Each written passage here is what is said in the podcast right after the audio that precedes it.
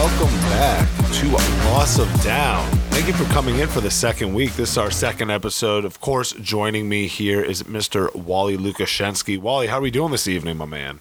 Well, naturally, you and I are a little high on life right now. Both of our football teams are one and oh. And then I know this is a pro football podcast, but Ohio State football is back. It's just a great day in the life for a football fan in Central Ohio. Absolutely. Especially when we just got done watching the Bengals and the Browns in quite the matchup. Browns end up winning here thirty-five thirty and a little bit of a somewhat of a nail biter, I guess some would say. But I think the Browns had it wrapped up the whole the whole entire game. Well, I got to tell you this too. Everybody here in Ohio, they've written off or written off Baker Mayfield, and I don't think that it's, I guess, right to do it this soon. I get that we're all upset about what happened last year. But you have to look at what Baker Mayfield's dealt with in his first three years now. He had Hugh Jackson as a head coach. He then had Greg Williams as an interim head coach. Then last year he had Freddie Kitchens as a head coach. And now he has Stefanski. This is his fourth head coach in three years. We need to be a little patient and let him actually get a feel for this offense, especially this year with no preseason or practice. And they finally had Odell going a little bit here tonight, so that's always a plus. But the main, main thing I, I want to talk about here for a little bit, Joseph Burrow is looking great in Cincinnati right now, even though oh and two start as a rookie, but he's kept them competitive in each of these games. Well, and if anybody hasn't watched, he has one pick in two games so far. For a rookie, that's outstanding, especially when you consider the fact that pick he threw in the last game was such a rookie mistake that he will not make again. He shoveled past it directly to a defensive lineman, because he was pressured and what felt like, at that point, the last chance for the Bengals to get back in the game. If I'm a Cincinnati Bengal fan, yeah, you're oh and two. But, dude, you're seeing through the window. The future is there. You have your quarterback finally. You were excited about getting Carson Palmer back in the day. This feels like it's going to dwarf it. I know it's two games. I know I'm probably overreacting. But anyone who knows me, I'm enormously high on Joe Burrow. Bengals, you got yourself a good one right now. And as a Browns fan, you can't talk trash. You would love for your quarterback to throw one interception in a two-game span, rookie or third year in. So, but that's enough about the Ohio teams. We got to get that out of the way early for our, our Ohio allegiance here a little bit. But we had a full slate of games here on N F L Sunday. I mean, everything we're looking for. We got, we're going to talk about the Bucs and the Saints. We're going to talk about the new look New England Patriots, the new look Carolina Panthers. How are the Raiders faring? How are... How are my pack show looking against the Vikings? I mean, there's a plethora of things that we get to cover today. Yeah, absolutely. It's going to be a lot of fun. I mean, there's a lot of guys, too. You get to talk about not only uh, guys that, like that that are already here and on the map. You're talking about guys that are coming back, like Big Ben, Rob Gronkowski. We get to check in and see how those guys came back in what could be the, the startup, the comeback player of the year season for both of those. So we're going to jump right into it. Personally, my game of the week, the one I wanted to see most outside of my own team playing, obviously the season opener, the Tampa Bay Buccaneers visiting the New Orleans Saints, where the Saints came out on top victorious thirty-four to twenty-three. Tom Brady was looking a little bit rusty, twenty-three for thirty-six, two hundred thirty-nine yards with two touchdowns, but also two interceptions, which you never see out of Tom Brady. How did you think Tom Brady actually looked in this game, Wally? See, it, I'm going to talk a little bit out of both sides of my mouth sometimes. You already know that. That's who I am. But uh, you do want to give these quarterbacks uh, all across the board, even guys like Tom Brady, a little bit of leeway here at the start of the year, especially with no offseason. We also have to realize this is Tom Brady's first time in his career not wearing that Patriot blue. It's going to take a little bit of time. He's getting used to new receivers. He's getting used to a new offense, new coaching staff, new literally, facilities, everything is new for the first time in his career. I mean, the last time he had to change, it was from Ann Arbor to New England. So it's going to be a little different. I, You heard me last time on the podcast. I'm not high on this Buccaneers team. It's simply the fact that I do not trust teams that build through free agency. That you see it all the time. Teams that win the Super Bowl in April rarely have a good football season. You got to see it back, obviously, the Browns a few years ago. You got to see it uh, about ten years back with the then Washington Redskins. Remember when they brought in Albert Hainsworth on that Ooh, massive deal? The one hundred million dollars deal. And then he fails a physical, and he's never anything. So, yeah, I, I'm going to give them a little slack, but no This is about the only time I'm going to give them a pass. I'm going to be very critical of Tom Brady. I'm going to be very critical of the Bucs because they have a loaded roster. And for the record, it's not like Drew Brees had an amazing day. He was eighteen for thirty with only one hundred sixty yards and two touchdowns. And only Mike Thomas was only targeted five times, came down with three receptions for just seventeen yards. So it's not like Drew Brees was outstanding, but he's the winning quarterback, so no one's going to talk about that quite yet. Uh, the thing with Tom Brady was, you know, P F F, Pro Football Focus, they do grades over a plethora of statistics for football games. Tom Brady recorded six big-time throws in this game, whereas opposed, he never even had more than three last year with the Patriots. So it looks like, like you said, it's going to take time. He has no, he had no offseason. Yeah, I get it. He had some sneak, you know, sneaky little practices where they had to get helicopters above high school football fields to catch them. But, you know, at the end of the day, that's not a full offseason that Tom Brady's used to. So I'm not expecting this to continue. And we'll get a little bit later about how I actually think they're going to fare this week. Well, and one thing to keep in mind, too, is even if we do realize, and it is true, that Tom Brady might be on the back, like, he's obviously on the back nine, but I'm talking about the very towards the end of his career. Look back at what happened with Peyton Manning.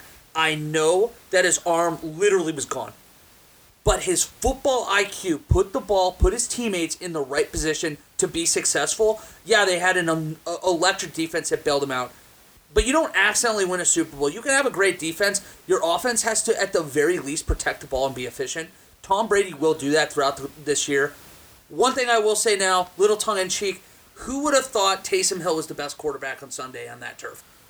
Whoa, is that right? Hey, one for one thirty-eight yards. You got to remember it. Taysom Hill, man. Sean Payton, remember, he, he thinks he's, I mean, a franchise quarterback somewhere, so. Why not Jameis Winston, man? He was just riding the bench, rocking that number two in New Orleans. Second so. best quarterback on Sunday there. Yeesh, he didn't even play, and you're saying that. I'm I'm I'm, I'm, I'm totally kidding. But yeah, it, it, obviously the Saints, it's a, it's a fun little niche they have there with Taysom Hill. You get to see it. It feels like twenty to thirty times a year where he comes in, you expect big things. Credit to him, he typically does well in those moments. So, absolutely, good job, Saints. Big win, expect more from them. So, prior to tonight, we, me and Wally were asking ourselves, is this just the same old Brownies of the past? Because we weren't expecting this type of game to come out yet. They almost did. They were trying to blow it. They got, you know, they had, they got stopped at the uh, one goal line, or the one yard line about four times. Hell, even five times until Nick Chubb got in on the fifth run after a turnover caused by Myles Garrett. But I mean, last week, losing to Baltimore thirty-eight six. I mean, Baker looked horrific. You know, twenty-one of thirty-nine with just only one hundred eighty-nine yards and a sixty-five as his quarterback rating. So this is definitely a win that Cleveland needed as the organization to get them on the right track, hopefully get their chemistry here a little bit. There's a lot of questions going in with Odell. Odell finally got that touchdown that we've been looking for here the past couple weeks, but really that connection the past year and a half, two years. Yeah, and, and the thing is, too, is that this Cleveland fan base, is there another fandom in sports where you can see such a roller coaster of emotions over a course of four or five days? Here on Sunday, the entire like Ohio or Cleveland Browns part of Ohio was ready to blow the team into the middle of Lake Erie and never look at them again. Here we are, ninety-six hours later, and they're Super Bowl contenders to every Cleveland fan in the country. So, yeah, they, they, this was a win they had to have. Baker had to have it. People were abandoning ship. Odell started. You started hearing trade rumors again this week.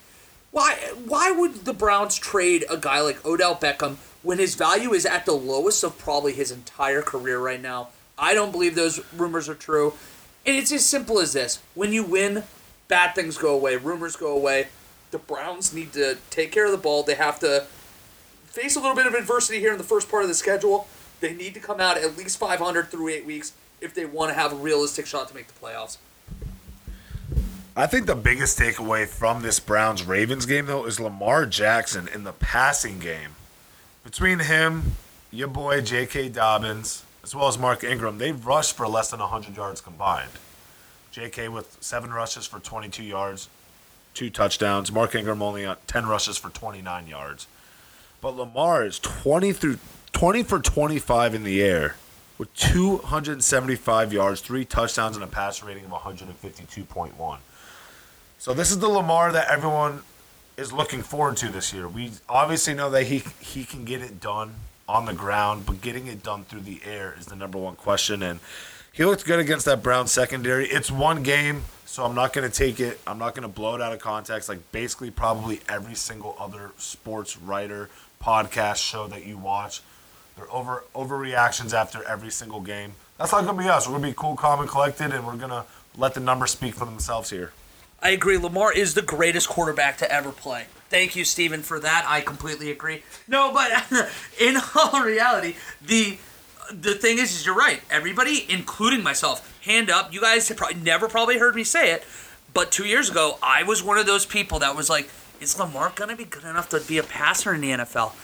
I will admit that I was one of those clowns that said that. Meanwhile, on I Sunday, was too. I was you. too. Yeah, and I appreciate that, Steven. Thank you for. Or this is what we do here. We own up. Lamar Jackson had the second highest yards per attempt. First, really, Taysom Hill was the other with one pass attempt on uh, Sunday, where he had obviously thirty-eight yards per attempt. But Lamar averaged eleven yards per attempt, not completion, eleven yards per attempt. And not only did, yeah, he had a few wide open receivers, because the Browns' secondary, as we got to see again tonight, is not good. That said, Lamar Jackson was fitting some of those balls into tight windows, just absolutely shoving it up people like my hoop. And I do not care. I'm excited. It's it, we're in a weird day and age in the N F L where you're seeing Philip Rivers, Big Ben, Eli Manning just retired, Tom Brady on the back nine, Drew Brees, all of the guys that our generation grew up with are going out. It's nice to see Lamar Jackson, Joey Burrow, Patrick Mahomes. It, it feels like the N F L is healing. It's that, hey, they're ushering the new generation coming forward. So, without a doubt, I, I'm thrilled as a football fan to see Lamar Jackson uh, do as well as he has. But as a fan of a football team in the A F C, it's certainly not appealing to know that there's going to be Patrick Mahomes and Lamar Jackson to deal with for at least another decade. Yeah, but that seems like the Browns' problems. I don't have to worry about that. I got Mitchell Trubisky in, in my division, so I'm good to go. To flip it over, to flip it over to uh, Mister Joey Burrow, who you are speaking so highly on. His game last week, he, he took an L to the Chargers sixteen to thirteen at home, but it definitely was not his fault. You know, he put up a decent game, twenty-three of thirty-six with the buck ninety-three, just the interception, but also had eight rushes for forty-six, including a nice twenty-three-yard touchdown run. So Joey B is looking like the real deal for Cincinnati outside of the A J. Green offensive pass interference, as well as, oh my goodness, Randy Bullock with the fake calf injury uh, after absolutely missing this field goal. For there's no reason that man should be paid millions of dollars to miss that field goal. I can miss that field goal for millions of dollars. Well, thoughts and prayers to Randy Bullock on his pride calf injury. Hope he recovers well. Looked like he did okay tonight kicking. The Bengals. I again, I am so excited for you guys. If you are a Bengals fan, your future's here. You just have to wait a little while. Last week, yeah, it was sixteen to three or thirteen. It was an ugly-looking game. You hear the expression, probably overused, offensive linemen or bad offensive line. They're turnstiles. This isn't a turnstile offensive line. This is what you're going to see on Black Friday this year at Best Buy. People going in for P S fives. There is just a mad rush every single time Joey Burrow hits the snap and he's dropping back for a pass. The guy's running for his life. If there's one thing I'd be afraid of as a Bengal fan, you better pray to God Joey Burrow has thick skin. He has tough bones because this man's going to get hit a lot. We're talking borderline David Carr two thousand two Texans a lot. Like Tim Couch, Browns ninety-nine a lot.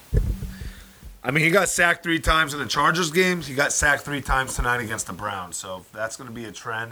Let's see. What is he on pace for? sixteen times three, a, a quick a quick Wait. a quick forty-eight. forty-eight. A quick forty-eight sacks on the year. So if you want to keep your franchise quarterback, you got to you have to keep him upright. You got to keep him on his legs so he can, you know, move the ball down the field for you guys to score. So let's see. That's that's early on. Six sacks for the first two games. Hopefully uh, they don't have to deal with a pass rush like Myles Garrett or hell, even Melvin Ingram every week. Or Joey Bosa. Or Joey Bosa. So you're not going to face a Bosa Ingram and you're not going to face a Myles Garrett every week, but you get Myles Garrett twice minimum.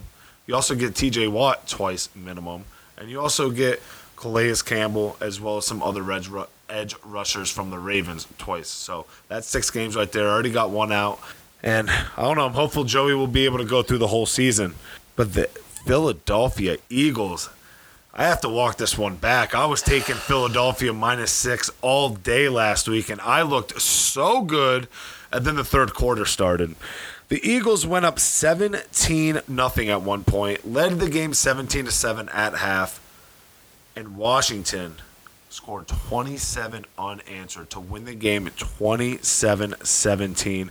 Carson Wentz could not look any worse. twenty-four from forty-two, two hundred seventy yards with two touchdowns and two picks. But the thing that stu- stood out to me the most, which I did not ever think was going to happen, that's why I was so strong on the Eagles because of their offensive line, Wentz getting sacked eight times. Wally, you've been bothering me all night about it. What do you want to say? For all of you guys at home, if right around four fifteen you thought there was an earthquake, that was just me patting myself on the back vigorously for about thirty-five minutes. This Washington football team, we're not talking about the Philadelphia Eagles right here. We're going to talk about the Washington football team. This defense is the real deal.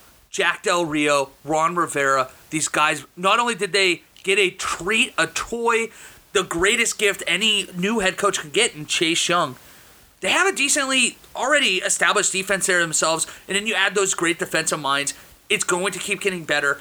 Dwayne Haskins doesn't have to be perfect. He was far from it on Sunday. He had nothing crazy to go on. Haskins only was seventeen of thirty-one, one seventy-eight, and a touchdown. You don't need anything crazy. You just need him to protect the ball. And on Sunday, he did. He avoided the pick. He avoided that stupid pass. That is important. And all they did was chip away. The, the Washington football team's not going to be a team that's going to light up the scoreboard against you. They're going to play Big Ten football. They're going to really hope they can hold you between seventeen and twenty-four points a game. Their defense can give them enough opportunity on offense to just survive and win very tight games. They're only going to win about eight games, but they're going to be exciting. There's going to be a lot there to be excited about. As for the Phillies, I am selling every bit of stock I had going into last week. I had them at ten and six. So be it, I had them out of the playoffs. Completely throw out the ideas of playoffs now. Eight sacks. Eight sacks. Brutal. Carson Wentz doesn't look like the Carson Wentz we expected him to, and we all know how Philadelphia fans are. The moment things start looking bad, that city will turn on you. They deserve it. They all deserve it, and I love it. Love it. Yeah, good thing uh, there's no fans in Philadelphia. We might have a uh, snowball at Santa type type fiasco going on with Carson Wentz. Yeah, exactly. So, yeah, I mean, Like and, and you hit the nail right on the head. The biggest thing, the biggest takeaway from Haskins' game is the zero in the turnover column. That's the best you can ask for. He was he was even sacked three times, but I completely, and I'll own up to it, I completely slept on this rush for the Washington Redskins. That's what happens when you pump five first-round picks into your defensive line, and it's looking like Mister Chase Young is that missing piece for it. So that could be a dangerous defensive line coming through this year and for the future to come. Between Montez Sweat, him, Ryan Kerrigan get, is getting a little bit older. I don't know how much longer he has there, but between Chase Young and Montez Sweat, they're going to be very good on that line for a while. You go, we're going to go down to Jacksonville here, where you have a lot of people asking, Trevor who? We thought they were going to be, uh, we thought we were going to be tanking a little bit this year, getting that Trevor Lawrence. But Gardner Minshew said, "Not on my watch." My man went nineteen for twenty with a buck seventy-three and three touchdowns. Now the yards isn't anything to take home about, but the three touchdowns and a rating of one forty-two point three, that's something to take home about. My also the biggest takeaway with how Minshew looked with the Jaguars. ten different receivers with the reception. That's how, that is a team win offensively right there. And Philip Rivers, my man, threw forty-six times with one touchdown and one interception. Wally, my goodness, what the hell went down in Jacksonville this weekend? Okay, you know, right after I just talked about patting myself on the back so hard about the Washington football team, I in no way No way expected the Jaguars to win this game. I adamantly said that they were going to win last week I, I gotta say this. Gardner Minshew, to me, yeah, he might not be a franchise quarterback. He might not be anything special, but he's the type of guy that you can already tell is going to carve out a fifteen-year career. He's going to be somewhere where he can be almost like a Ryan Fitzpatrick, I think, when this is all said and done. Who would you want more as a backup quarterback? The guy has moxie. He's confident as hell. And then on top of all of that, the guy can still go out there and win and steal you a game. And I, I shouldn't say steal, because he didn't steal this win. He was just very responsible with the ball. It's back-to-back games. What does it take in this league to get upset wins? You need quarterbacks to be responsible with the ball. You cannot be or cannot afford to be turning it over. And the Jaguars didn't, credit to them. As for the Colts, I'm a little worried. I was worried that Philip Rivers was already over on over the hill. You add Marlon Mack's injury this last weekend, you're going to turn all your eyes now to that two-headed running attack there and really hope that they, especially rookie uh, Jonathan Taylor, is able to take the like notch up in touches and handle that well. I think he will. He he was already such a bell cow at Wisconsin. I think he'll be fine, but I'm I'm a little worried. I, I really, all of a sudden, after even one week, I'm starting to think that maybe I was way too high on the Colts. They might be a team we're looking. Who knows? Maybe they're in the sweepstakes. Do you not? You no, you don't think so? Wow, you're shaking your head already. You no, don't think so? Abs- absolutely not. It's it's an it's an very very weird off season. You have a quarterback that's coming into a completely new system, so I think that's there's going to take some time for that to mold, or you know, for them to mend and get some chemistry here together. But I don't think it's going to be that long, because this is arguably the best offensive line that Philip Rivers has been able to be behind, and probably going to be resulting in, outside of L T, the best running game he's had since L T. Even with Melvin Gordon there, yeah, I get it, but that offensive line is not what they have in Indiana. Indianapolis, same no, thing. No, it's though. in Indiana. But my biggest takeaway from this was on the defensive side of the ball for the Jaguars. Rookie C J. Henderson, Florida State boy. He had a lot of questions in twenty eighteen at Florida State. He only allowed eighteen catches in thirteen games. Now, last year, gave up five catches of plus forty yards, which resulted in more than four-fifths of his total yards he gave up in the whole season. But this past weekend, thirty-four cover snaps, allowed twenty-five point five passer rating to his side, one interception, four defended passes, and the third highest grade for outside corners in the whole N F L. So I think getting rid of A J. Bouye, Get rid, get rid of Jalen Ramsey. Now all of a sudden you potentially have this stud that can come up. Of course, another Florida State kid. That's ironic. So that's the that's my biggest takeaway. I don't know if you had anything to add on maybe his performance or anyone else really. Yeah, I definitely want to add on C J. Henderson real quick. Yeah, and I know this is an N F L podcast, but it is important to talk about Florida State. The last few years have not been Florida State anymore. And we have to remember this is a kid. This is a kid that is dealing with a Florida State team that when he went there, this was right after Jimbo. This is right after Jameis Winston. They were supposed to be national title favorites. All of a sudden, we're talking about some of the darkest days in Florida State history in football.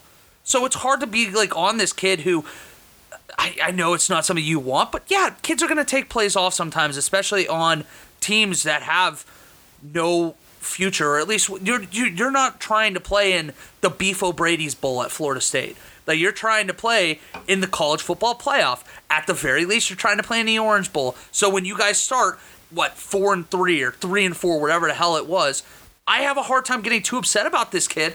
And so, uh, yeah, the Jaguars, go figure. They have another great corner. Uh, you know, it's weird because they, they don't draft well, but at the same time, it always seems like they find studs on defense. But I do want to parry back real quick because we're trying to be a faster show this week. Don't want to keep you guys too, too long. I have to ask you, you seem high on the Colts still. Is it then this is a better Jaguars team than you thought of, or just throw it out, it's week one, it's a little weird for the Colts? Throw it out, it's week one, it's really weird for the Colts. Because, I mean, we even saw the Jags get into a little bit. When Gardner Minshew originally took over, we see we saw them get into like this two, three-game winning streak against really no one, and we didn't think anything of it, and they flip-flopped the quarterback situation again. Once Nick Foles came back, kind of ruined everything. I think that they were just ready to play this week.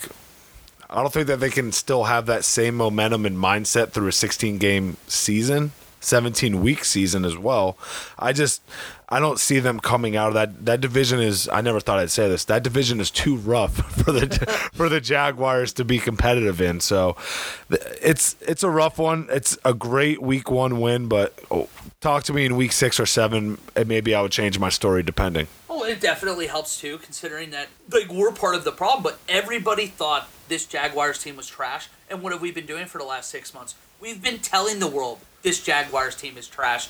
These are professionals at the end of the day, and you don't axe down the gate in the N F L. They're all extremely talented. You have an oh and sixteen team. It's a like it was. It's a very good talent-wise situation. The N F L, it's not a joke. So when you hear this nonstop for six months, the professional in you is going to come out. If you get doubted at your job, what do you do? You show up extra hard. Doesn't always work out. This time it did for the Jaguars. Good for them. Hope things uh, keep clicking, but I still am pretty low. I, I think we're still going to see somewhere in the neighborhood of two to four wins from them. No one is lower than the Detroit Lions fans after giving up a twenty-three to six lead oh. heading into the fourth quarter. They let Mitchell Trubisky, they let Mitchell Trubisky throw three touchdowns in the fourth quarter to complete the comeback. Mitch ending with twenty for thirty-six, two hundred forty-two yards, and those three touchdowns with one oh four point two passer rating. Wally, please take this mic away from me before I throw it across the room. I would love to talk about Mister Fourth Quarter Mitchell Trubisky oh real quick. God. So, this Bears team, got to give them credit. You don't accidentally come back from a lead like that. That said, especially in the N F L, you don't come back from that kind of a deficit without help from the team leading. And boy, did the Lions lion this weekend.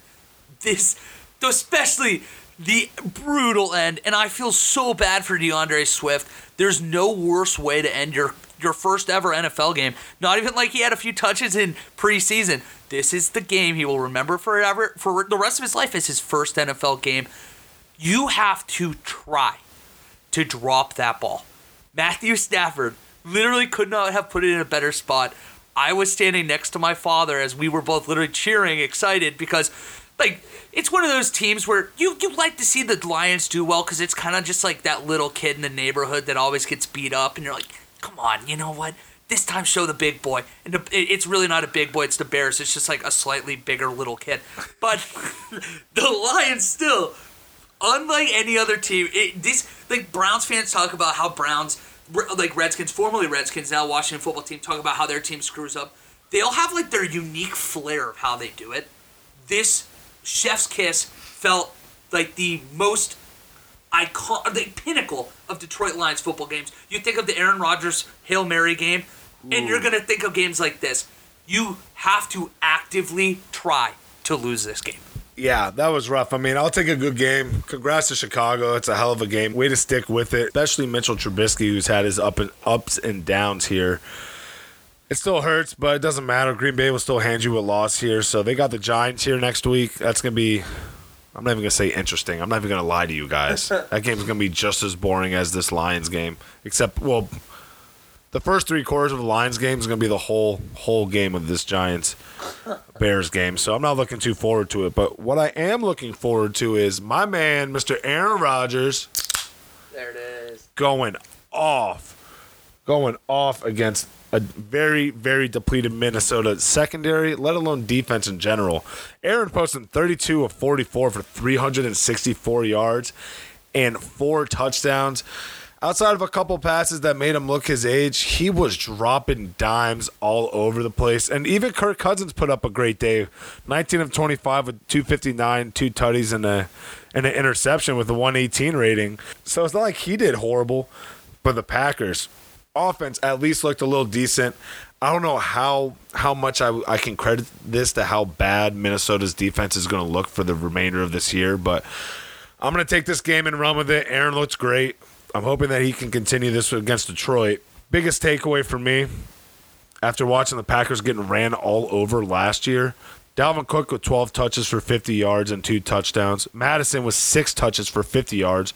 And even Kirk Cousins had about thirty-four yards rushing. So that's still over a buck twenty, a buck thirty rushing. So what?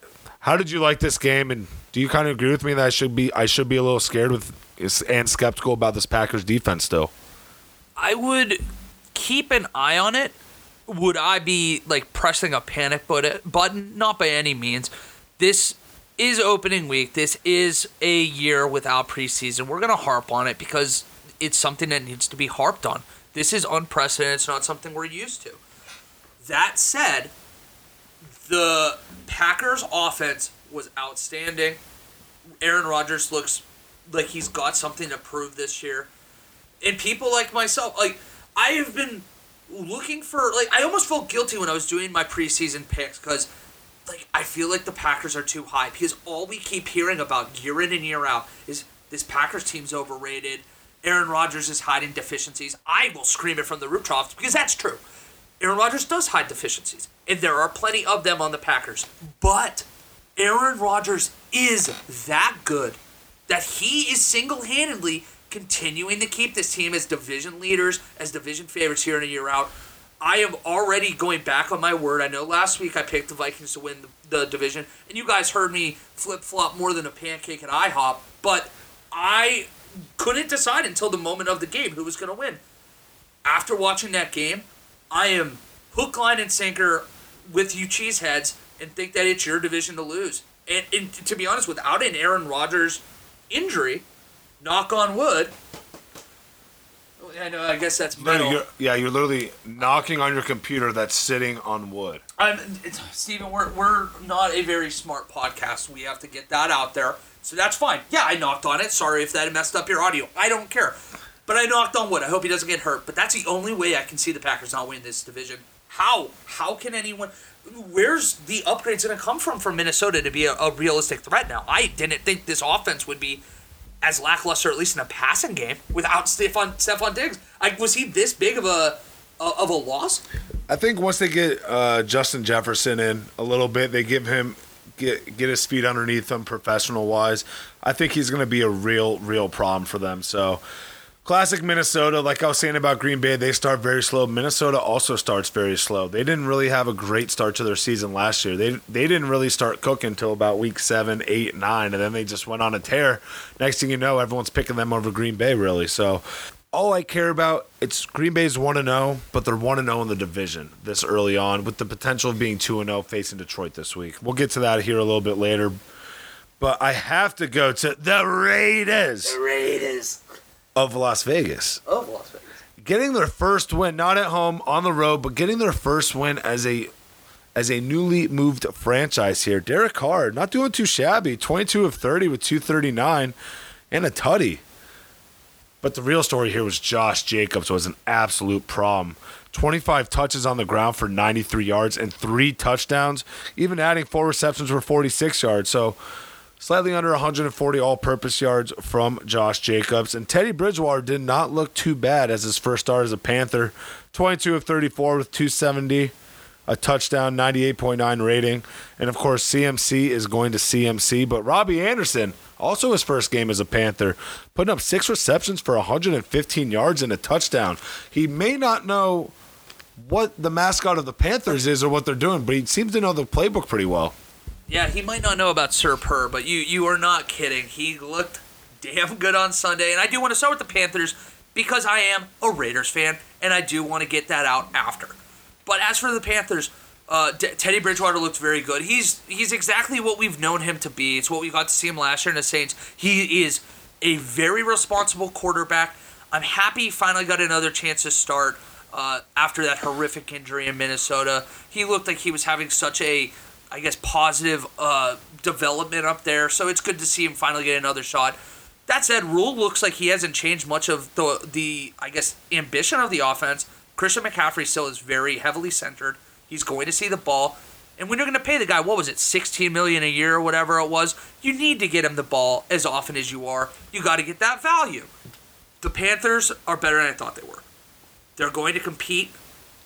That said, I would probably wait on getting like any kind of playoff aspirations, especially in a division that added Tom Brady and still has a Drew Brees Saints-led team in the same division, and apparently the eleven and five Falcons, just like Steven wants.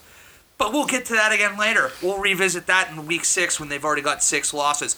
But the Raiders Derek Carr has been getting shit on his entire career for being dumped down Derek. He had an eight yards per uh, attempt the other day. Again, attempt, not completion. He is checking down. Sure, it's called West Coast offense. Drew Brees has been doing it for years. You got to hear him finally roast the media when he got asked about it the other day. Thank God he's finally standing up for himself. He's way too good to be getting the flack he's been getting for the last few years.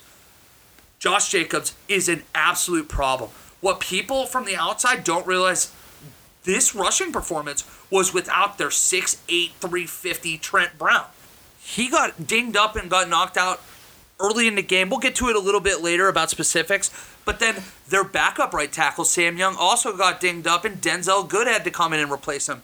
The Raiders' offense didn't miss a beat. That offensive line, still one of the best in the league. It's Gruden's M O to be a rushing attack, and it's a power rushing attack. It's a little bit almost like a blast from the past kind of a look. But and then they run a very West Coast style where everything's kind of short to the line of scrimmage. But then you have Henry Ruggs. And when Henry Ruggs, he again, you want to talk about injury bugs. He got dinged up in the first half, rolled his ankle. They kind of used him more of as a decoy in the second half. He didn't really touch the ball. But in the first half, he had four receptions. He had that long one everybody got to see where he got knocked out at the one-yard line. He's unreal fast. He's unreal fast. They threw a nine-round on the second play from the game. Double coverage, outstripped both of them. Somehow Derek Carr out or overthrew a guy that runs like a, a two seven forty. But it's a very exciting time. We'll pick the games later. I'm not very... I'm hopeful, optimistic, I should say, cautiously optimistic about this Sunday's game. I think it'll be a, a or Monday night's game to open up Allegiant Stadium, a k a the Death Star. I think it'll be a good game. I think that the Saints' offense, and pass offense in particular, is going to be a little too much for the Raiders. We're seeing steps on that Raiders defense, but it's just not quite there yet. Nick Watowski, or however you pronounce his last name, got hurt as well. Thankfully, it wasn't a torn pectoral muscle like we expect or thought it was at the moment when they ruled him out. Hopefully, we see him back before too long. Biggest biggest uh, downfall from this first week for the Raiders, as you guys have been able to hear so far, it's staying healthy. We have to hope this is just that first week back and getting a little dinged up, get everybody kind of acclimated back to football. But, Steven, I'm I'm very hopeful. I'm very high. This was as must-win as a must-win game can be in week one. You travel to a what is likely an underachieving Panthers team. You cannot afford to throw that game away, especially with how hard this Raiders schedule is, at least early. You got the Chiefs, Bucs, and Saints all coming up here in the next six weeks. And flip it over to a former Carolina Panther quarterback, Cam Newton, making his debut with the New England Patriots. Nothing special in the air, fifteen of nineteen for one fifty-five yards, but he did his damage on the ground. fifteen rushes, seventy-five yards, and two touchdowns. New England's defense is looking good as always. Miami is going to Miami. I'm not even going to talk about them. There's nothing literally to talk about Miami except that they only gave up twenty-one points to Cam Newton. But Cam Newton's first game, that New England offense looks completely, completely revamped. So new. What'd you, what did you think of New England's first game with uh, this Cam Newton-ran offense? I'm going to turn it back to you real quick here. I just want to ask another question because is it wrong or does or wrong of me to think that this game felt like you could feel how much Bill Belichick wants to prove himself in a different style offense? It felt like he was deliberately being like, hey, I've got a mobile quarterback. You want to see how mobile he is? And they kept running the ball. Do you think do you think that this was kind of like a statement game for Belichick too? Or do you think that it just is truly Belichick where he's like, hey, you know what? Maybe he is more mobile and that's why we're going to run with more. Or am I too much of a cynic? Do I actually, do you think that he had kind of a extra, I guess, motive to go for it? We're on to Cincinnati. We're on to Cincinnati. But yeah, absolutely. I mean, he wanted. He's not that he's. He'll say that he'll listen to the you know the, the talking heads on the outside, the media and all that. But that, it, it definitely seemed like he was trying to make his point across that I'm not here to tank like everyone's expecting me to. I'm still here to. You know, put my team in Super Bowl contention, if not at least division champion contention and a playoff spot. So I mean, kudos to Bill Belichick for as old as he is to be able to adapt and, you know, get this new game in here, the new look offense, and he's going to allow Josh Daniels to kind of – Josh McDaniels, allow Josh McDaniels just to take it and, dare I say, run with it. Ooh. So it's going to be interesting. We'll see how long this is going to be. I'm still all not that much of a Cam supporter. I don't think that this type of game is going to be able to last for a while, but we'll see. We see Lamar Jackson being able to pull it off with no problem. It's a very college-esque offense that they are running, but if you are going to pick one person to run it, Cam Newton's not a bad body to throw in there. Yeah, I mean, what do we do all the time as football fans? We always point to guys like Lamar Jackson. We point to guys like Mike Vick at the time, and we're like, yeah, they're a freak athlete. They're super fun to watch, but can their body hold up? And then we turn around right after, and then you have guys, these tree trunks of Cam Newton. Yeah, he's athletic, but and he's fast, but he's also just a, a, a super, yeah, he's a man. a mammoth of a man. He's taller than all of his wide receivers. He is a really strong man himself. If he can't hold up to a rushing like offense as a quarterback, to me, it's who can. I don't think anybody else will.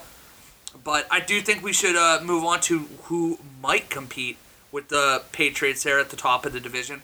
How about the Bills and the Jets this last week? The Bills absolutely dog-walked the Jets. Josh Allen went thirty-three of forty-six. How's that for accuracy, people that hate on his arm, me included? Wally, shut up. You're an idiot. three hundred twelve yards, two touchdowns. On top of that, again, athletic mobile quarterbacks. fourteen rushes, fifty-seven yards, and a touchdown. one oh four point six passer rating. Oh, yeah, and that uh, Josh Diggs guy, or Josh Diggs, Stephon Diggs guy, um, I, I I guess he's okay. What, eight catches, eighty-six yards? Is that good? I don't know. Steven, what did you get? What were your major takeaways from uh, the Bills-Jets game? I mean, you know I'm very high on the Bills Mafia, and and I like it a lot. I've been I've been harping on Josh Allen for a while. He's the only quarterback with less rushing yards than Lamar Jackson since they both entered the league, with Josh Allen having more rushing touchdowns than Lamar Jackson. So I I thought it was great. I think it's finally proven some of the haters that Josh Allen is ready to make that jump in year number three, potentially lead them to the division title, which I think that they're going to win. But at the same time, here's the question that we all have. Sam Darnold with twenty-one of thirty-five for two fifteen, a touchdown and a pick. What supporting cast does Darnold have, as well as are the Bills this good, or the Jets really just this horrible, Wally? I I have to think it's a little bit of both. I think the Bills are better than people like myself included thought. With that said, the Jets, oh, not a very good football team. Not a very good football team, led by arguably an even worse football coach. It feels like a match made in hell right now. I do feel bad for Jets fans. This is the difference where you have Bengals fans who are oh and two right now. And yeah, the Jets, they're going to be oh and two. It doesn't matter who they're playing. The difference between records and what your situation is can never be more understated. The Bengals at oh and two have Joe Burrow. They have a future. The Jets at oh and one have Sam Darnold. They're holding out hope. I don't even think it's necessarily wrong to at least give him a little bit longer. But what else do they have? You bring in Mekhi Becton. You get excited. They still can't protect Donald. There's still holes in that offense. Gase can't find his skill position players. Le'Veon Bell is hurt. We'll get to more of that later. The Jets' defense is a sieve. There is nothing here that you can turn to and say, you know what, yeah, but give it time. That's going to get better. I, I feel for Jets fans. I feel for, for everyone there. But the better part of New York, the good part of New York, Buffalo, New York, good for you guys. Hope you guys get it done.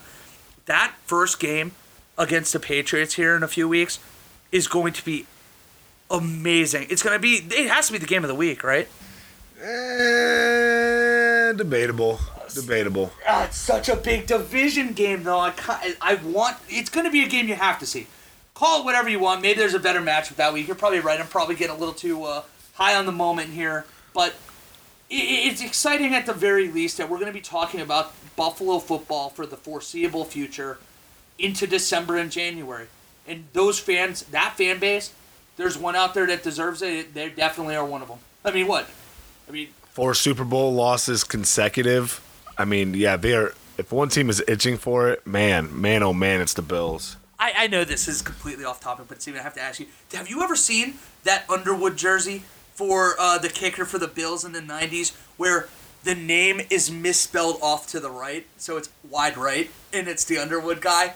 It's we, we'll have to put it out on our Instagram page tomorrow. It's so funny, and there's nothing more... I, I it's so N F L fan to be able to eventually laugh at your own misery, because you know that still hurts those Bills fans, but they're like, haha, no, this is great, man. If you want to talk about fans laughing at their own misery, Russell Wilson was cooking up against the Atlanta Falcons. Talk about a franchise that is continually laughing at themselves since the Super Bowl uh, run, what, in twenty fifteen, twenty sixteen? And man, oh man, let Russ cook is what was trending here on Sunday. And the man was thirty-one for thirty-five for three twenty-two and four touchdowns with a one forty-three point one rating.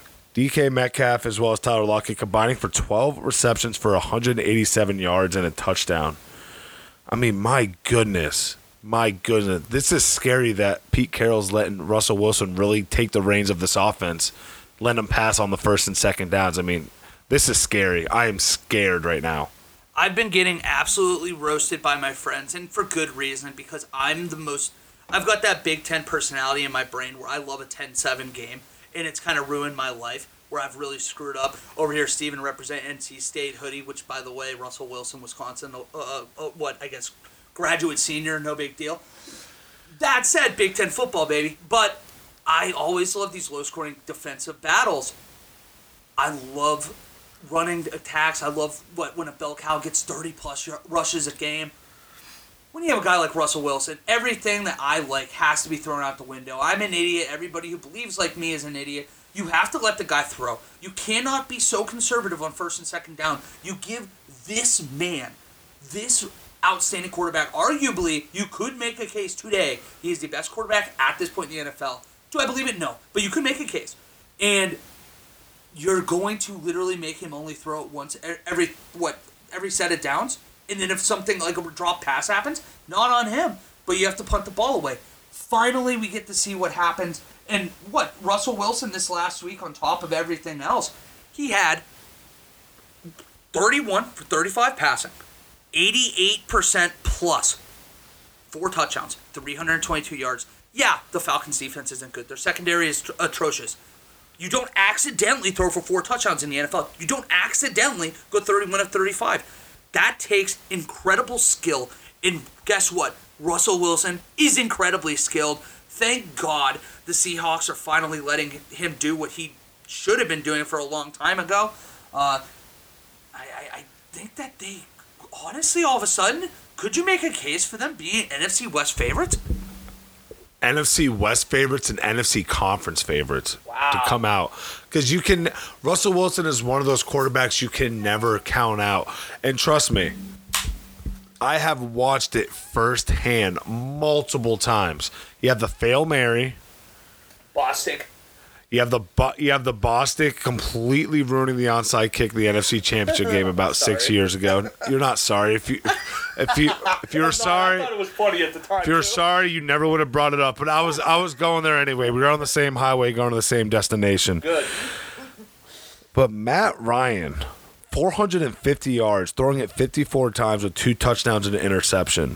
New nickname, Matty Lice. This man always makes me scratch my head wondering what the hell is going on in Atlanta. Why can you never get it done? You peaked at the absolute worst time. This man will do nothing but be a top three quarterback statistically every single year with just nothing to prove for it outside of he can throw the ball really far. They are the biggest conundrum of a football team that I can remember in a long time, because it truly is. You hear it all the time. They have ten first-round picks on that offense right now. That's absurd. It, it is truly absurd. There's all the talent in the world. The offense clearly has no issue moving the ball and scoring. It truly just seems like they can't get out of their own way. If the offense is on, the defense is off. The defense has a decent game for some reason. That's the day Matty Ice, Julio Jones, and all them. Matty Ice will throw for two thirty yards in a game. It's just frustrating. I can't imagine being a Falcons fan, especially since that uh, second half against the Patriots in the Super Bowl, it's just been one low after another, even lower low uh, in Atlanta. Don't feel good. Don't feel good. I know you had them at eleven and five. Are you rethinking that, or do you just do you think again this is just them walking into an absolute buzzsaw of a Seattle Seahawks team? It's I I, I rode that roller coaster. It's either eleven and five or like six and ten, yeah, and I just one or the other. and I and I just went with the eleven and five because I'm like, law of averages, I have to get this right because they've been a six and ten team since they went to the Super Bowl. Yeah. I'm like, they have to get it together one of these years, so I'll still ride with them for a little bit. I'm not a game one. I'm not a game one overreactor like like I was saying before. Everyone in the industry basically is. Hand up. His hand is up. You can't see it. You are lucky. I had to I had to get a whiff of that armpit. Oh Dude, man, it's brutal. It's been a long day. I was wondering. I mean, it ain't stale, stale, but the only one who had a longer day, San Francisco, taking that trip back from Arizona after they just got embarrassed. Embarrassed, not even embarrassed, but an upset. Arizona coming in. I gotta pump your tires. I, I I gotta be the one to come over. You gave me credit. You gave me the mic with the Washington game. I have to turn around and do the exact same thing for you. As confidently as you were that the Eagles were gonna dog walk the Washington football team, I was equal. I was not only equally as is feeling confident in the 49ers beating Arizona. I thought Arizona was. I, and I know it's early, but again, I overreact week one. I'm a football fan. That's what we do. I I definitely thought the hype around this Arizona team was misguided. I thought they were average at best.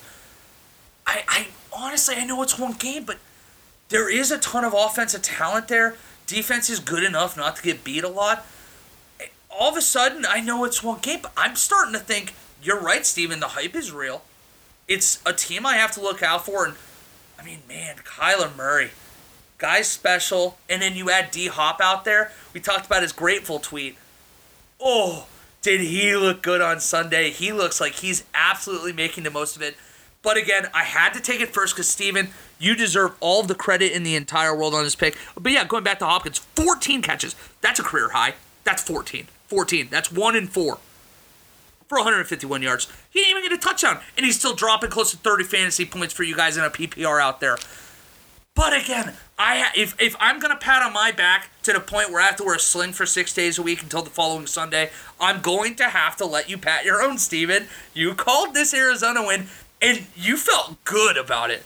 I felt kind of eh on mine. You felt good about this Arizona team. And that was just, and that was just one of the hot takes where I was like, you know, I was like kind of fifty-fifty about it. And I said, you know, fuck it. I'm just going to kind of ride with it. But, I mean, that... You meant one hundred percent. You know. Yeah, yeah. That offense is scary. I mean, Kyler Murray with, what, three hundred twenty all-purpose yards, two thirty through the air, another uh, ninety-one on the on the ground. But... touchdown and interception. He had a seventy-eight point one rating. It's not like he did anything special, but DeAndre just absolutely going off. I mean, Jimmy G even had a better game, nineteen of thirty-one. Same amount of completions. Jimmy G had two hundred fifty-nine yards, but two touchdowns, no picks. But the biggest thing is I saw Mostert, McKinnon, and Tevin Coleman, twenty-two rushes together with only ninety-eight yards, and Kittle only had four receptions for forty-four yards. So you... They they harp on their, their two to three head running monster, which they could not get it going, and obviously their number one receiver in George Kittle, who they could not get going.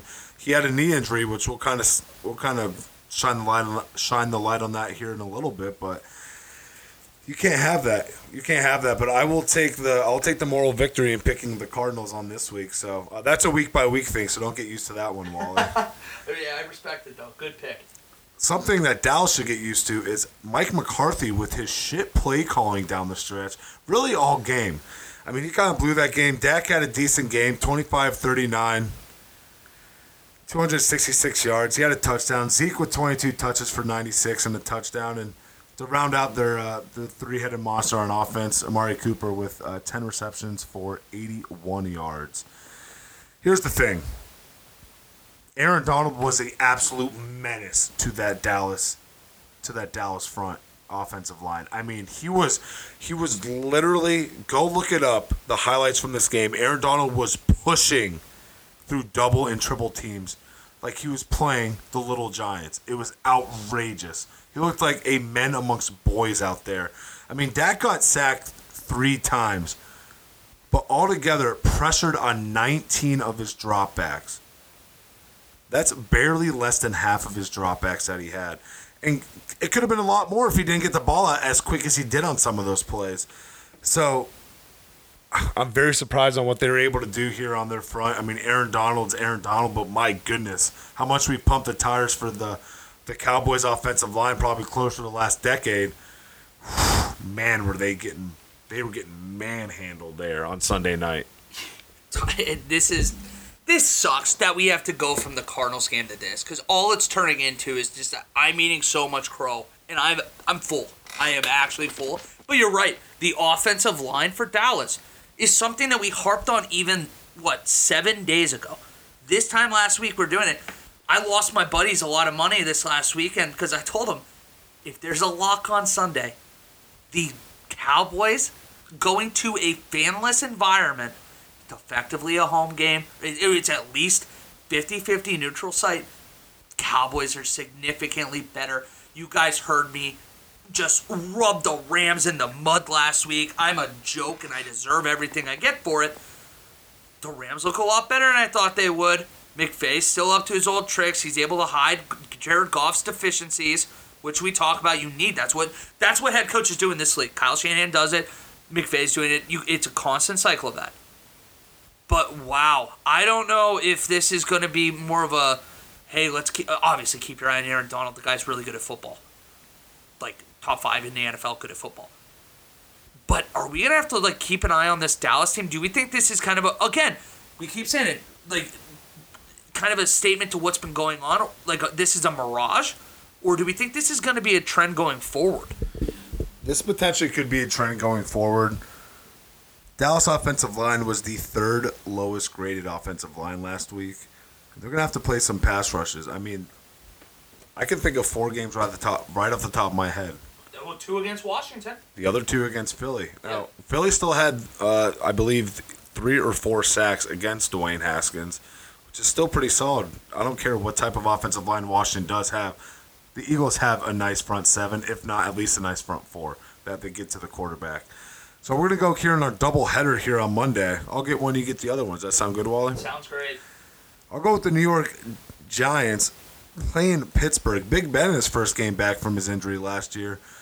Not looking too bad. twenty-one of thirty-two with two twenty-nine, three touchdowns, pass rating of one seventeen point eight.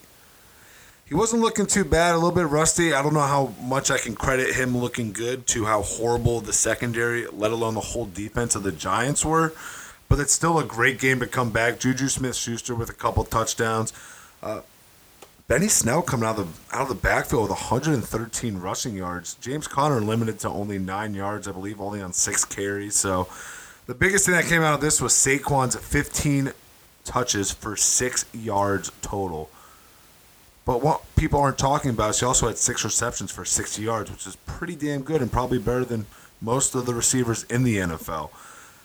I would only I don't I don't knock Saquon, knock that offensive line. The offensive line was absolutely horrendous. I mean, the amount of I saw three to four plays in the first half. I didn't even make it through the whole game. In the first half, where he was getting sat down right when the ball was getting handed off to him. There's nothing you can do. Danny Dimes, still a young quarterback, twenty-six of forty-one for two seventy-nine, two and two, touchdown to interceptions, sack three times. That credits the O-line once again. But Darius Slayton, my goodness, this man is on a tear right now. Six for one hundred two yards, two touchdowns. Fun fact, Darius Slayton, since week five of twenty nineteen, has the most touchdown receptions in the N F L right now. He's definitely someone to keep your eye on. I know I will because I have him in about half my fantasy league, so I appreciate you guys uh, guys letting me get this one. But if if New York wants to get any better, next the next thing you are drafting is some sort of left tackle or an offensive lineman to get that better. It was absolutely horrendous. For them to even keep it to a ten-point game with the way their offensive line was looking was a victory, a moral victory in itself. Saquon's going to Saquon. I mean, he was hurtling over people during a screen pass. It just seems like Saquon's going to, for those who have him in a P P R league, you're going to benefit him. You're going to benefit from him the most this year because he, I don't think he'll be able to get it done on the ground as much as he'll get it done in the air, screen passes, stuff like that. So, Wally, I'm going to toss it over here. I'm going to kick it over here to you. Hopefully I don't miss it for our uh, second Monday night game. Yeah, absolutely. Well, for just real quick touch on that, though, for uh, I, I think that we're going to talk about here in a bit with picks, but you're going to see the Giants make a concerted effort to get that ball to uh, Saquon Barkley against the Bears. And also, do not forget that Steelers defense. We gave a lot of credit there to the Giants. The Steelers defense is unreal. That front, that I mean, I'm not going to say front seven. That eleven on defense is otherworldly. If the Steelers want to be Super Bowl contenders, we're going to have to see more of that this year because the offense was kind of lackadaisical for a lot Absolutely. of that game. It, it didn't feel. I mean, Big Ben, yeah, there, there was zip on the ball, but he looked slow. He looked lethargic in the pocket. He looked thirty-eight. He looked thirty-eight. We're used to seeing Big Ben. He was one of those guys that was a magician, magician because he was, uh, I mean, this two hundred sixty pound six foot four guy that just magically would disappear in the pocket and sneak out on the other side and then just throw on the run fifty yards to Antoine Randall, Hines Ward, all these guys. Well, he's thirty-eight. A B. I mean, Emmanuel Sanders. Emmanuel Sanders. You can go on and on. Mike Wallace. Plaxico Burress. Oh, man. We're going back for that one. You suited it up in the club with that one. Yes, we did. But, yeah, yeah. But, okay, we do need to flip it over. But all I'm going to say is keep your eye on the Steelers. That's a loaded defense. For the Tennessee and Denver game, Tennessee sneaks out a win against Denver, sixteen fourteen.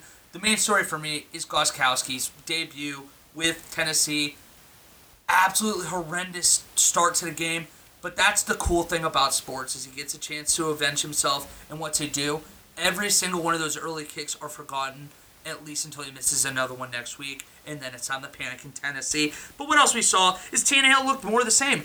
Talk about Derek Carr looking responsible at the ball. He's very similar stat line, twenty-nine to forty-four, forty-three for two hundred forty-four yards, a couple touchdowns. ninety-seven point nine passer rating. He looks awesome. And then, of course, you pay Derrick Henry money. What are you going to do? You're going to give him the ball. thirty-one rushes, one hundred sixteen yards. Yeah, it's only three point seven yards a carry. But that's how you control the pace in this league. And with a guy like that, you're not good for the Broncos for holding him to three point seven yards a carry. It's something crazy. But Melvin Gordon looked pretty good in his debut, fifteen for seventy-eight, a touchdown. He did fumble the ball once, it, but it clearly showed. I know that Lindsey left early. He had seven rushes, twenty-four yards. But you have to feel like the torch is getting passed in Denver, at least a running back position. And it's not fair to Philip Lindsay. It's just that's who Melvin Gordon is. And the reason that Melvin Gordon's going to have all these touches in the offense, Philip Lindsay has turf toe. Expect, that's a great segue. Expected to miss several weeks. Now, this was expected maybe one or two weeks, but a turf toe injury is horrible, especially for a running back who's going to be running a lot more plays than a wide receiver because you can flip them out. It's either going to be him or Melvin Gordon. He's going to be in there. But now it's going to, it's all Melvin Melvin Gordon's offense. You know, coming from a kid who just watched Devontae Adams miss five to six games last year because of a turf toe injury. It's it's going to be rough for Philip Lindsay to get back, so I hope he's healthy. To kind of keep on that trend, we have Le'Veon Bell on the I R, minimum three games. So there's a new rule in the N F L this year that if a player is placed on the injured reserve, the I R, they are supposed to miss a minimum of three games. So no matter what, you have a horrible hangnail one day and you want to be placed on the I R, you're missing three games minimum. So Le'Veon Bell with a nice little uh, hamstring pull. Minimum three games. We'll see if it's going to be a little bit longer. Michael Thomas with a high ankle sprain. Expect, expected to miss multiple weeks, but Michael Thomas is also trying to play through it, which personally I do not think is smart. You are stupid young. You just got paid, and that's exactly what you – that's why you have the drama of getting paid. So when you have an injury like this, you're taken care of. What's up, Earl Thomas? Flipping off Pete Carroll. It's exactly the situation you have, and that's what's going to happen. Plays on Sunday? They're playing. Are they playing Sunday? It is. For some reason, Monday night. Okay, that's what I thought. It's Monday night. So I keep are, saying Sunday. My brain's broken. Yeah. I, well, I thought so. I wanted. I wanted to make sure I was right. But yeah, Monday night. That that's an extra day. What I've been seeing is that he is he is pushing to play. But as a front office, as the coach, you do not allow Michael Thomas to play. Absolutely not. Whatsoever. Uh, Marlon Mack, season-ending injury, torn Achilles there. He was named the starter, but now it's all Jonathan Taylor and Naheem Hines. That's going to be running that backfield now with arguably the best offensive line in the N F L. Richard Sherman calf injury, also placed on the I R. Um, Kyle Shanahan is expecting him not to miss any more than the three-game minimum, so he should be good to go here by week five. Uh, just real quick, two quick things on those injuries. Michael Thomas, real shame he might miss the Raiders game. That'd be an absolute travesty. Real bummer. Hey, hey, uh, stay out a couple more weeks and miss that Packers game too, bud. Yeah, it'd be a real shame if you missed the next few weeks. Sorry for fantasy owners, including myself. I'm willing to trade for the Raiders. Not a big deal. I got Emmanuel Sanders. I'm living pretty. Ooh, I like that pick. Nice job. You saw that coming. Also, second thing, fun fact, Steven. I have a, uh, in honor of some people we know, I have a trivia question for you. Who is my favorite player in the N F L right now? Ooh, ooh! I'm gonna go with uh, Noah Fan. Oh, Noah Fan! Yeah, pick a division rival. No, you're wrong. But I will tell you, because you just referenced it, my favorite player in the N F L right now is Quentin Nelson. I love, love that boy from Notre Dame. That Indianapolis Colts offense. It, he's already put the gold jacket on him now. I don't care how early in his career. Absolutely. Put it on him. He's a lock. Absolutely. Absolutely. Have you ever seen a guard come out that pure, that good? Yeah, what, they took him um, sixth overall on the draft, and obviously it's panning out right now. He is an absolute stud. If you guys have not had the opportunity, please, please go watch his video of pancaking people. He literally is getting paid to push these grown men around. That's a matchup I am dying to see, Aaron Donald against Quentin Nelson. I mentioned IHOP earlier. How has IHOP, IHOP not got involved with Quentin Nelson yet for a freaking sponsorship deal? That's all I want to know. Funniest sponsorship deal in history, Panda Express and George Kittle. That's a great one. I didn't even realize that. Yeah, that's a new one. I saw that. I was like, wow, I never want, I never wanted Panda Express more than I do in this moment. See, that that one was great. Another really different but weird one. How about the Bill Belichick with Subway this year? I felt like it was an Legendary. out of body. It was an out of body experience. I'm like, is that Bill Belichick?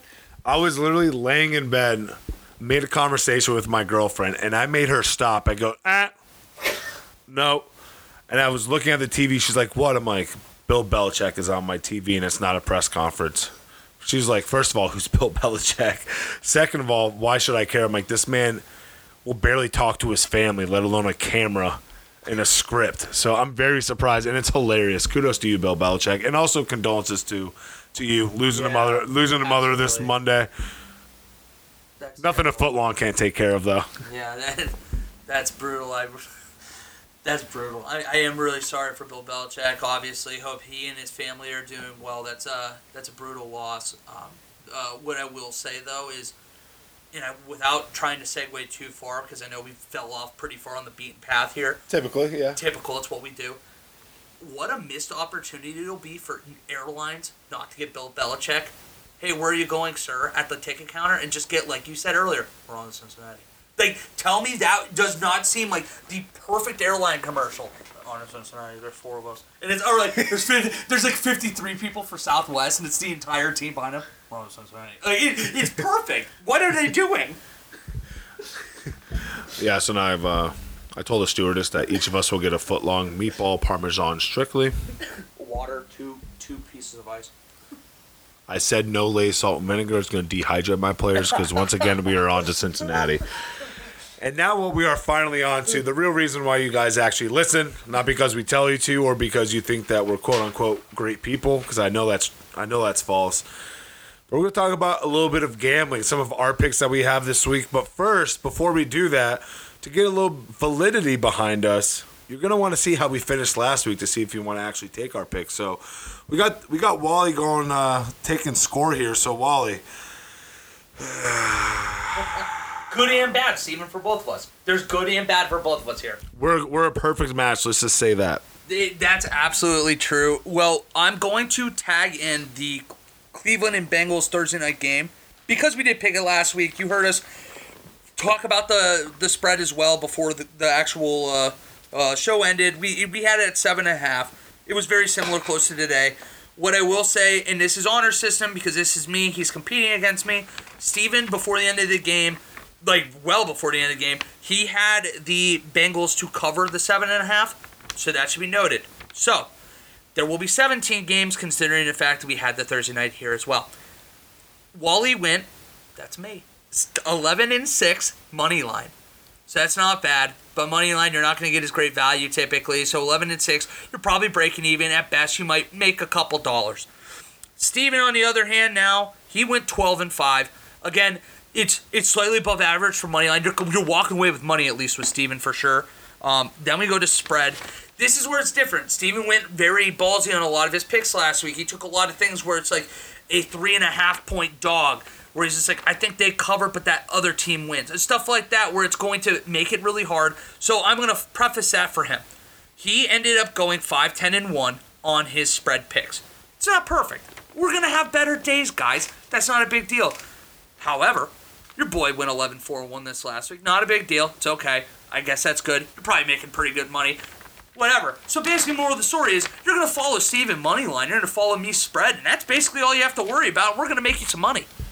Yeah, we'll talk about some over and unders there, and you're just going to have to take the take a risk here because I, I don't know how we're doing with that. So let's just jump right in here for our bets. The first one that really stuck out to me, Los Angeles Rams at the Philadelphia Eagles, and that's a pick'em. When I say a pick'em, that means that there's no spread on the game. It's a straight-up Rams win or the Eagles win. And I'm going to take the Rams on this visiting. The Eagles did not do anything offensively against a very porous Washington football team. I don't care. It's the first game of the season. They have they haven't done anything, Washington, to have my respect for them as a real football team. I know what they are, but after watching what Aaron Donald did in that in that front that front rush did to the Dallas Cowboys, allegedly extremely great offensive line, I'm not expecting any difference against the Philadelphia Eagles. So I'm going to take the Rams straight up. Right as I'm saying this, I am throwing fifty dollars, just submitted fifty dollars on the Rams for the pick'em. So I'm taking them there. My next game here, Carolina at Tampa Bay. Tampa Bay is a nine-point favorite, but I'm not focusing on that. I am focusing on the over of forty-seven and a half. These teams do not have very good defenses, let alone very good secondaries. Their secondaries are the biggest question marks on their football team. Tom Brady with the with the shit performance still put up twenty-three, and even Carolina put up, what, thirty points against your Raiders defense that, come on, let's be real, they're not even they're not even that great. Maybe. For sure, yeah, it's, so, not, it's not anything special. So everything's pointing that this over, and I feel like, quite frankly, I think that this uh, this number is kind of disrespectful for them. I think that they can crack this easily. I think that we're, we're going to be going into the fourth quarter with it already hitting, if not a field goal away from hitting. So I'm very comfortable with that over-under. Atlanta at Dallas. Here's another over at fifty-three. Wow, Dallas's Dallas's defense is nothing to take home about. Um, how many times must we say Atlanta's defense is literally nothing? I'm not even going to say to take home about. I'm just going to say nothing. So I'm expecting both these teams to go in, to be in a shootout between uh, Matty Lice and, of course, Dak Dakota Prescott. So I, I'm going to go with the over fifty-three on this, and just for shits and giggles, I'm going to go Atlanta plus four as well on this. Oh, wow, so you're double dipping. I'm double dipping here a little bit. Dipping okay. Dots, baby. San Francisco, seven-point favorites at the New York Jets. This is my lock of the week. This is my absolute lock. There's injuries. San Francisco is dealing with injuries, but their second stringers are more talented than any starter that they have on the Jets. The Jets have... Who is who is Sam Darnold throwing to? Jamison Crowder than who?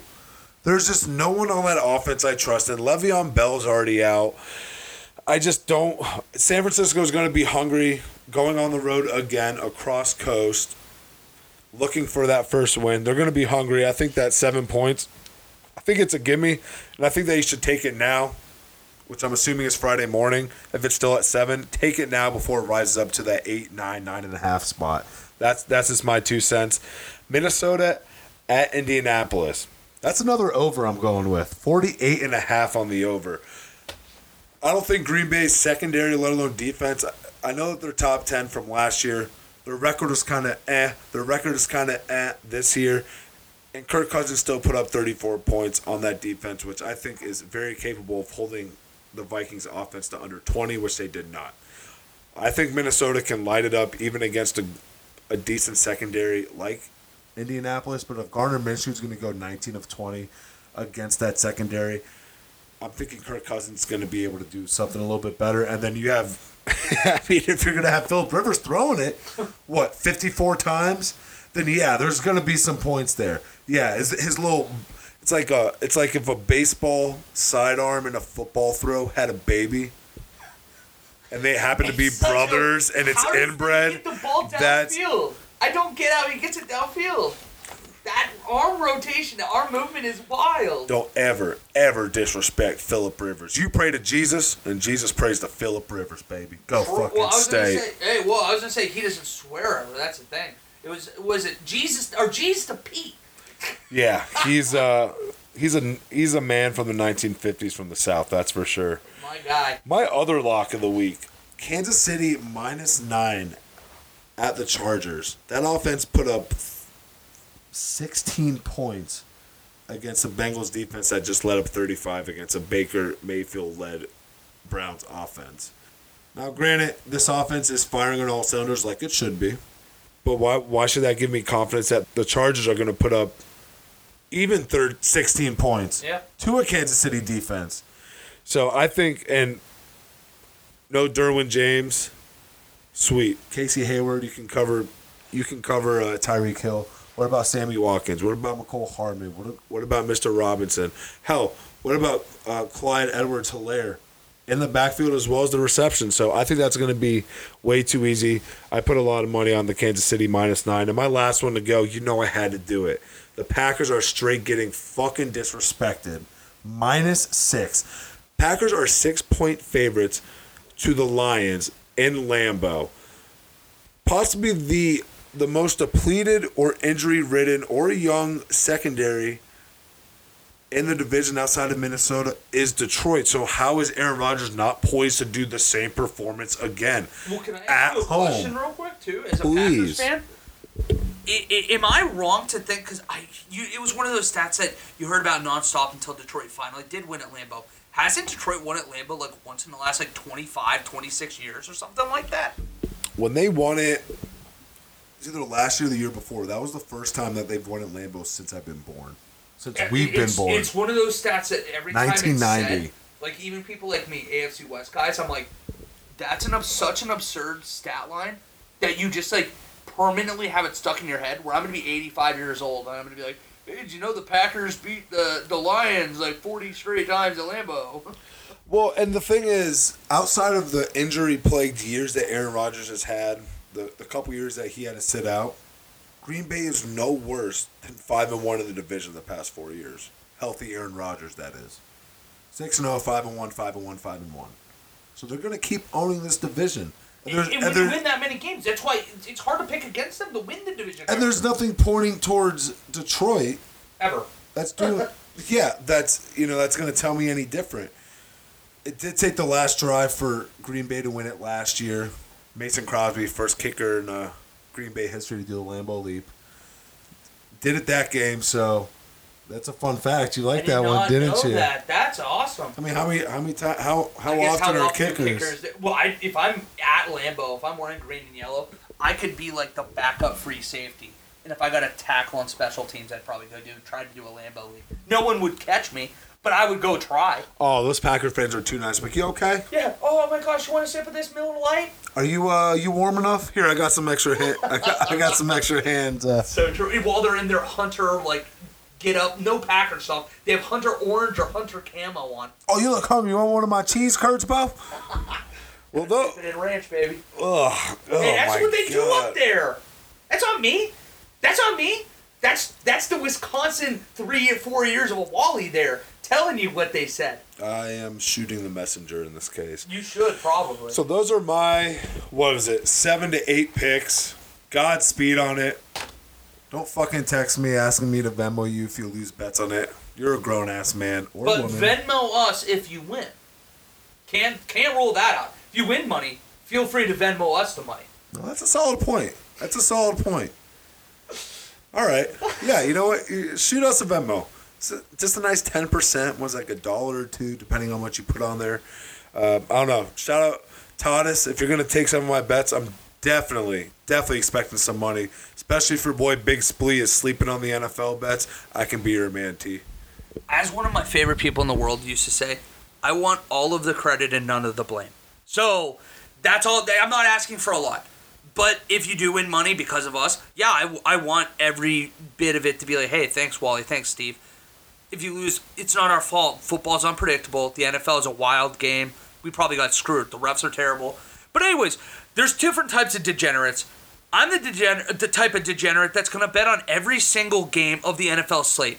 So I'm going to speed round because we've hammered so much of these teams already. You at least have a general idea of how we feel about them. I'll, I'll state maybe a, a reason or two if there's something that I feel like is needed to be said. But otherwise, I'm going to speed through here, give you money line and uh, my s- spread picks. This is I'm going to show you how fast I can do it, Steven. Here, Jaguars, Titans. How many times have you said that before? Ouch, that, yeah, probably too many. That that hurt. I gotta, I gotta, I gotta re re uh, reinflate my ego for a second. But anyways. Jaguars at Tennessee Titans. Jaguars have a letdown game after Tennessee finally gets back home. They're not in the giant mile high uh, air anymore. They cover minus eight. Titans win minus eight. Follow that. Giants at Soldier Field to play the Bears. Bears are five and a half point favorites. I think, weirdly enough, the Giants are going to turn around and win this game. Daniel Jones looked good against pressure. He covers Saquon Barkley. They're going to get him the ball. It's going to be a mission for them. Five and a half. They cover. For the record, I'm using FanDuel Sportsbook uh, for people out there. There's plenty of lines out there. You're going to find something reasonable, but I'm using FanDuel as it is what I'm used to in P A. Anyways, Atlanta at Dallas. I think Dallas comes back. I'm going to disagree with Steven. I know he has plus four and a half. He's a big Falcons guy. No, just a plus four, no half. Oh, just four for you. Well, even so, I'm going to take on mine. I'm going to take the Cowboys minus four and a half. I think they have a big rebound game. I still am going to hold out hope on that offensive line. I think they're going to do fine. Cowboys win, cover four and a half. Broncos go to Heinz Field to play the Pittsburgh Steelers. Heinz, by the way, best ketchup in the world. If you use anything else, you can unsubscribe and not listen anymore because that's a deal breaker. That said, the Broncos are for sure going to cover seven and a half. Coming off a loss, feels like a must win in that tough A F C West. Steelers. Offense looked a little lackadaisical last week on Monday night. I think they're going to still be a little little rusty. Big Ben still only a second game in the last, like, three years, really. I mean, got beat up by the Patriots last year on opening night and then got hurt in the second game. So I think that the Steelers win. Take Steelers money line, Broncos cover, something like a four-point win. Vikings travel to Indianapolis, the Colts. The Colts are three-point favorites at home. How? I'm not sure. Don't ask me. The Vikings not only cover, they win. Uh, Colts, until I see it, I think Philip Rivers is washed. I think that team's a little bit meh. And I think the Vikings defense is going to prove that they're a lot better than what you saw this last week. Vikings plus three and money line. Panthers at Tampa Bay. I am very low on Tampa Bay, but they're eight and a half point favorites. They're at home. Brady's first home game. I think the the Buccaneers win. That said, I think the Panthers cover. I think it's going to be closer than people think. It's going to be a little rough for the Buccaneers for a while just because, I mean, again, they're they're kind of gelling. They're trying to figure out their chemistry. Bucs win. Panthers cover eight and a half. Bills to Miami. I have the Bills here as a minus six against the Dolphins at Hard Rock Stadium in Miami. Man, that's tough. I, I think that, again, I'm going to have to do kind of like Steven's route. I think the Bills are going to win. I think the Dolphins cover. I'm going to stick in that weird range where I'm depending on six points. But that's what we're going to do. Bills win a close one. Minus six. Bills win. Dolphins cover. 49ers at Jets. This is a lock. You want to talk about a lock of the week, Steven? 49ers will not lose this game after a loss Absolutely to Arizona. Not. Kyle Shanahan's not going to let this team take a, any kind of break on this. I know it's West Coast to East Coast. That's typically tough on teams. The Jets blow. They suck. They're bad. 49ers not only win, they cover. And not only do they cover, they cover easy. We go to the Rams, Philly. On mine, amazingly, it's not a pick-up on mine, or pick-em on mine. I have the Rams plus one and a half. So I, first of all, agree completely with Steven on the pick-em for his, that you take the Rams. If you can find Rams plus one and a half, hammer the money line. Because you're going to add a few dollars there for no reason, that because your sports book is slow on the play. Rams are definitely going to win this game against the Eagles. Until I see anything from the Eagles, there's no reason to believe. Lions face the Packers. We already harped on it. Packers win and cover. The Lions can't play at Lambeau. They're going to continue to not play at Lambeau. Washington goes to Arizona. Boy, oh boy, oh boy, oh boy, do I want to pick Washington, Steven. I don't think they can do it. I love... That, that's, that has to be...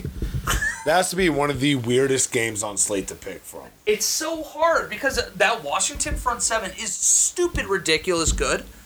But Kyle, Kyler Murray is so agile, and he's so athletic, and I think they're going to get the ball out on on purpose fast to their wide receivers. D-Hop, get guys like him out there in, in, in space early, like wide receiver screens, a lot of quick stuff, quick slants. I think the Cardinals win, and I hate it that they're minus six and a half, and I have to put... I think the Cardinals win by probably ten to fourteen points. I love Washington. This is just a bad matchup. Like, I hate this matchup for the Washington football team. So I'm going Cardinals, Ravens at Texans. Baltimore's minus seven.